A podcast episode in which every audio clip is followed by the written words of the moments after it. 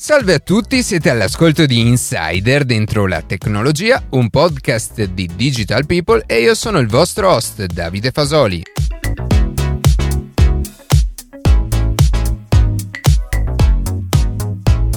Oggi parleremo di come il cinema e più nello specifico il genere fantascientifico abbia influenzato il nostro presente e il nostro futuro tecnologico. Prima di passare alle notizie che più ci hanno colpito questa settimana, vi ricordo che potete seguirci su Instagram a chiocciola dentro la tecnologia, iscrivervi alla newsletter e ascoltare un nuovo episodio ogni sabato mattina su Spotify, Apple Podcast, Google Podcast oppure direttamente sul nostro sito.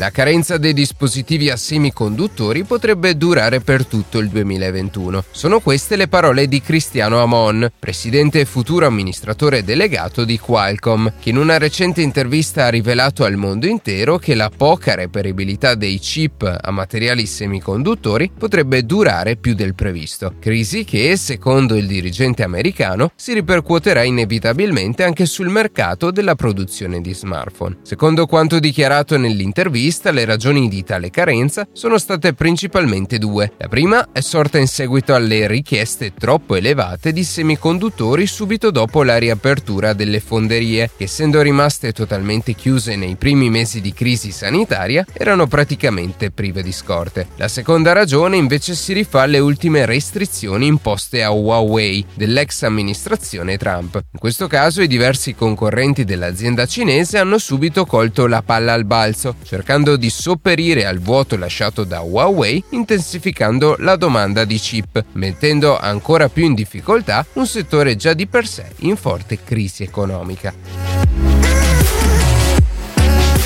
NLX ha inaugurato a Roma, in Corso Francia, in collaborazione con Volkswagen Group Italia, la prima area cittadina per la ricarica ultra fast dei veicoli elettrici. NLX Store offre tecnologie per l'efficientamento energetico, servizi finanziari e soluzioni per la mobilità elettrica, oltre a un punto ristoro. Sono anche presenti le prime quattro stazioni High Power Charge in area urbana. Ciascun punto di ricarica ha una potenza fino a 350 kW e permette alle auto elettriche compatibili di fare il pieno di energia in circa 20 minuti. Oltre ai caricatori ultrafast e tradizionali, è presente una Juice Media, lo schermo digitale integrato con due stazioni di ricarica riservato ai test drive dei brand Volkswagen Group Italia. Negli scorsi mesi abbiamo intervistato sia NLX che Volkswagen Group Italia per parlare rispettivamente di infrastrutture di ricarica che di veicoli elettrici. L'Agenzia delle Entrate raccoglie ogni anno più di 3 miliardi di dati e informazioni, tra cui dichiarazioni dei redditi, informazioni sui bilanci, fatture elettroniche e molto altro. Dati che vengono revisionati quasi completamente a mano per trovare evasori fiscali o incongruenze nei dati forniti dai cittadini e dalle aziende. Presto però, grazie a un progetto finanziato dall'Unione Europea, questo lavoro verrà affidato a un'intelligenza artificiale che addestrata dalle operazioni svolte svolte finora sarà in grado di potenziare i controlli dell'Agenzia delle Entrate. In particolare l'ente avrà a disposizione tre strumenti, le network analysis per trovare relazioni nascoste tra le società analizzate, il machine learning, ovvero l'intelligenza artificiale, e infine la data visualization, che mostrerà graficamente ai funzionari i risultati delle analisi svolte. Una riforma strutturale, come è stata definita dall'Unione Europea, in grado quindi di contrastare ma soprattutto di prevenire, in tempi sempre più rapidi, i gravi problemi di evasione fiscale che da sempre affliggono il nostro paese.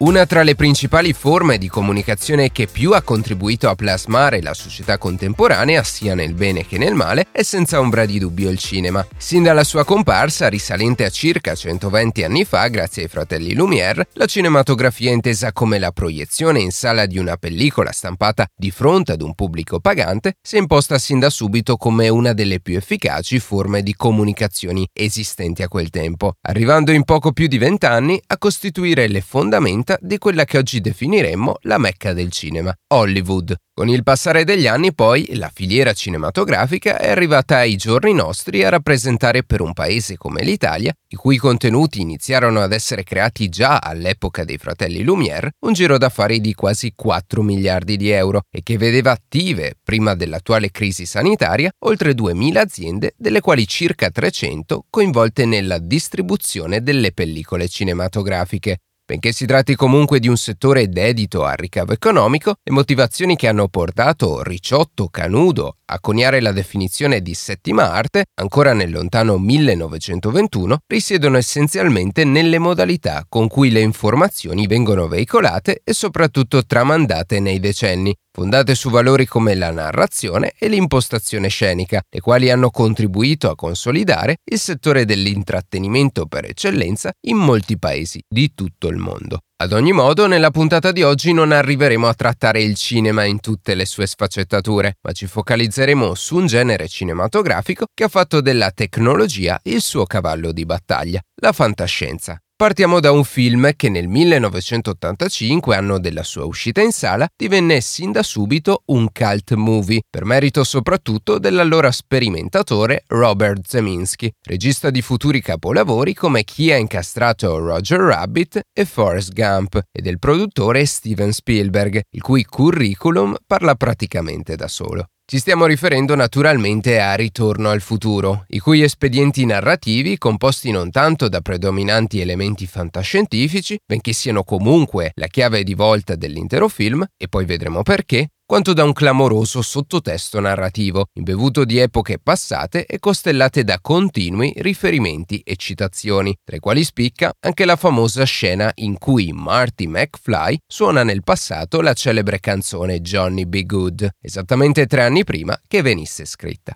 Ma Ritorno al futuro, seguito poi da parte 2 e parte 3, non è costituito solamente da rimandi al passato. All'interno dell'intera saga troviamo un elemento peculiare che, senza la sua esistenza all'interno della storia, non avrebbe mai e poi mai potuto incidere con l'indelebile nella cultura pop contemporanea. La nota automobile in grado di trasportare i protagonisti in epoche passate come il 1955 del primo film o il 1885 del terzo film e infine il 2015 nel secondo capitolo è stata realizzata a partire da una vera DeLorean DC-12 che nel contesto narrativo della storia grazie allo zampino dello scienziato Hermet Doc Brown è stata aggiornata con l'aggiunta di avanzatissimi sistemi che oggi definiremo di infotainment, in grado di avviare e gestire un flusso catalizzatore che una volta raggiunta la potenza di 1,21 GW e la velocità di 88 miglia orarie avrebbe consentito ai protagonisti di viaggiare indietro e avanti nel tempo. Il successo della DMC-12, inconfondibile per le portiere con apertura ad ala di gabbiano e per il design futuristico, è avvenuto in parallelo all'enorme applauso che ricevette Ritorno al futuro. Ma non fu solo quello il motivo di tale affermazione nell'immaginario collettivo.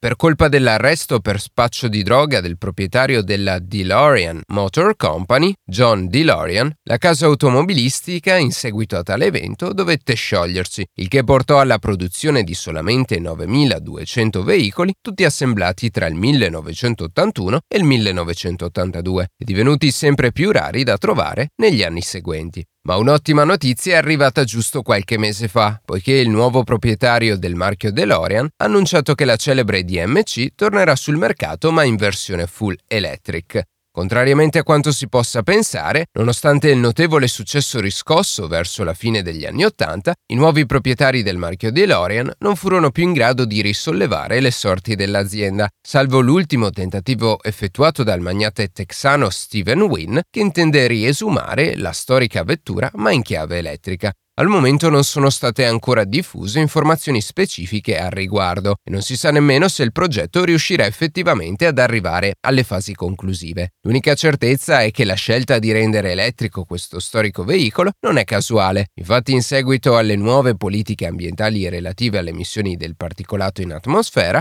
ridare vita nuova al DMC12 mantenendo comunque il motore termico, seppur migliorato rispetto all'originale, sarebbe stato pressoché impossibile. Ma di ritorno al futuro non è rimasta solamente l'auto alimentata a plutonio di Doc e Marty. Nel corso dei tre capitoli anche altri elementi hanno contribuito a rendere celebre la saga diretta da Zeminski. Tra questi ricordiamo il famoso volo pattino, uno skate fluttuante comparso nel secondo film, le scarpe Nike in grado di autoallacciarsi oppure gli occhiali super tecnologici di Doc, in grado di raccogliere precise informazioni relative alle zone circostanti. Anche in questo caso, sebbene si tratti di oggetti fantascientifici, un minimo sviluppo nella realtà, soprattutto di questi ultimi, l'hanno avuto. Sul finire del 2016, ad esempio, il volo pattino del film, ricavato da Marty a partire da un monopattino volante, è rinato nel famoso hoverboard, ossia un piccolo veicolo a due ruote laterali che mediante sensori giroscopici ed elettronici riesce a mantenere il passeggero in equilibrio verticale. L'avrete sicuramente visto sfrecciare nei marciapiedi di qualche città. Persino le scarpe autoallaccianti sono state realizzate da Nike. Parliamo in questo caso di vari modelli, tra i quali troviamo le Nike Mag Air, dotate di un sistema di autoallacciamento alimentato da una batteria da 500 mAh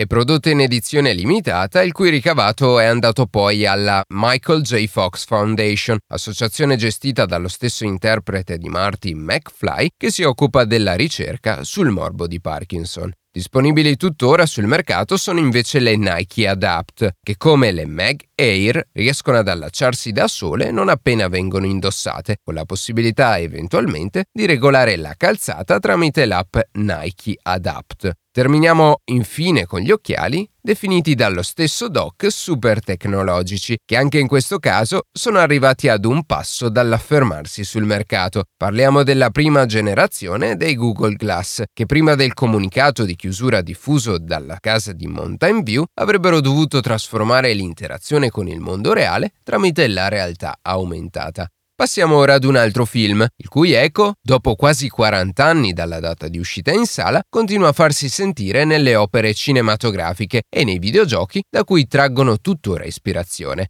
Stiamo parlando di una pellicola che, come poche altre, è riuscita ad avere una fortuna così trasversale nel tempo, nonostante un inizio decisamente poco incoraggiante, e che ancora oggi continua a far discutere fan e critici sul significato del film e sull'eterna questione umano o replicante del protagonista Rick Deckard. I più appassionati di cinematografia avranno sicuramente intuito il titolo del film a cui ci stiamo riferendo, Blade Runner, il capolavoro di Ridley Scott uscito nel lontano 1982 che ha gettato le basi nella cultura cinefila del dispotismo scientifico, traendo ispirazione dal capolavoro letterario Gli androidi sognano pecore elettriche, le vicende del film narrano del cacciatore di taglie o Blade Runner Rick Deckard, il cui compito consiste in quello di eliminare un gruppo di androidi assassini, i replicanti, sfuggiti dal loro creatore e arrivati poi nella Los Angeles del 2019, anno in cui si svolge la trama del film e da cui partirà la tormentata ricerca del protagonista, il quale dovrà poi fare i conti con una verità alquanto indigesta, la possibilità di essere egli stesso un replicante.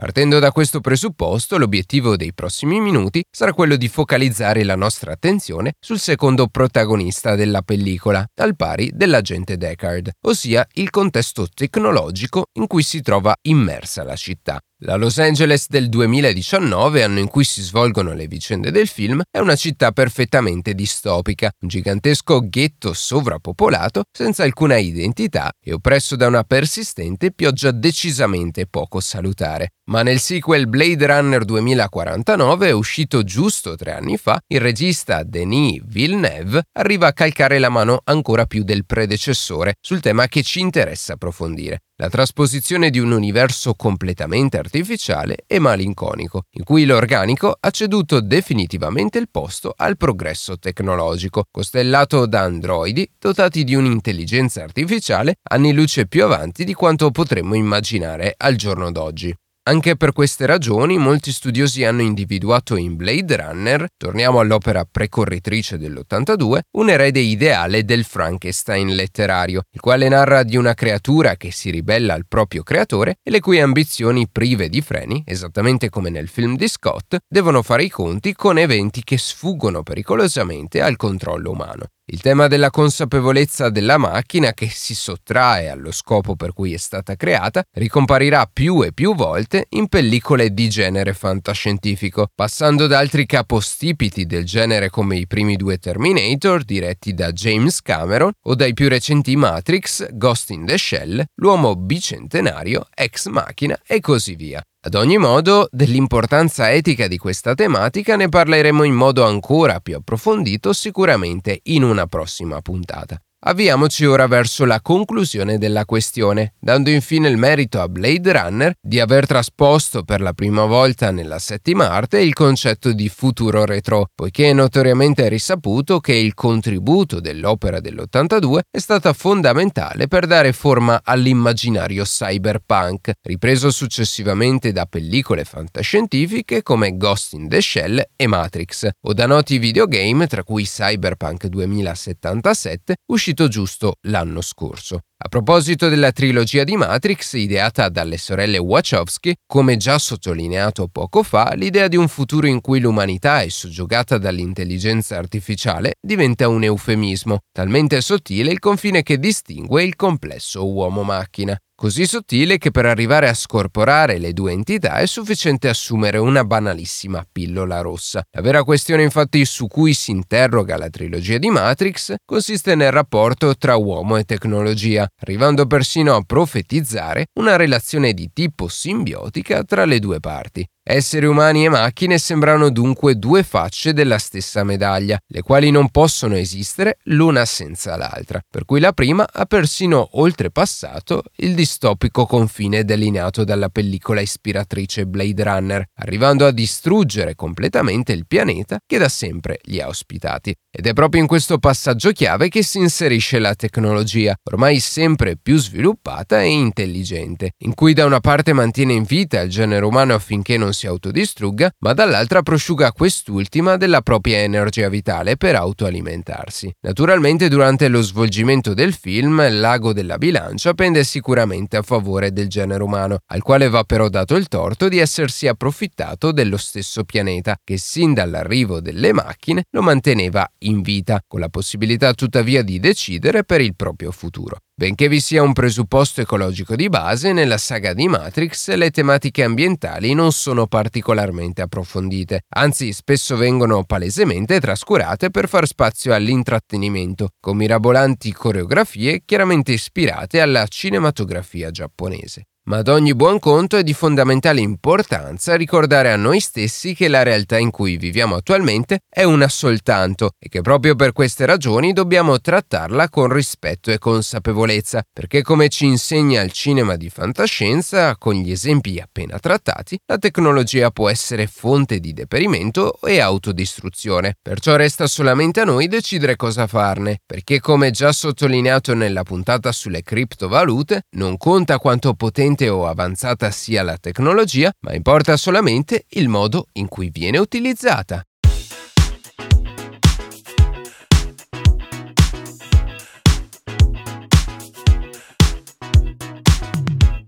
E così si conclude questa puntata di Insider dentro la tecnologia. Io ringrazio come sempre la redazione e in special modo Matteo Gallo e Luca Martinelli che ogni sabato mattina ci permettono di pubblicare un nuovo episodio. Per qualsiasi tipo di domanda o suggerimento scriveteci a redazione chioccioladentrolatecnologia.it, seguiteci su Instagram a chioccioladentrolatecnologia dove durante la settimana pubblichiamo notizie e approfondimenti. In qualsiasi caso nella descrizione della puntata troverete tutti i nostri social. Se trovate interessante il podcast condividetelo che per noi è un ottimo modo per crescere e non dimenticate di farci pubblicità. Noi ci sentiamo la settimana prossima.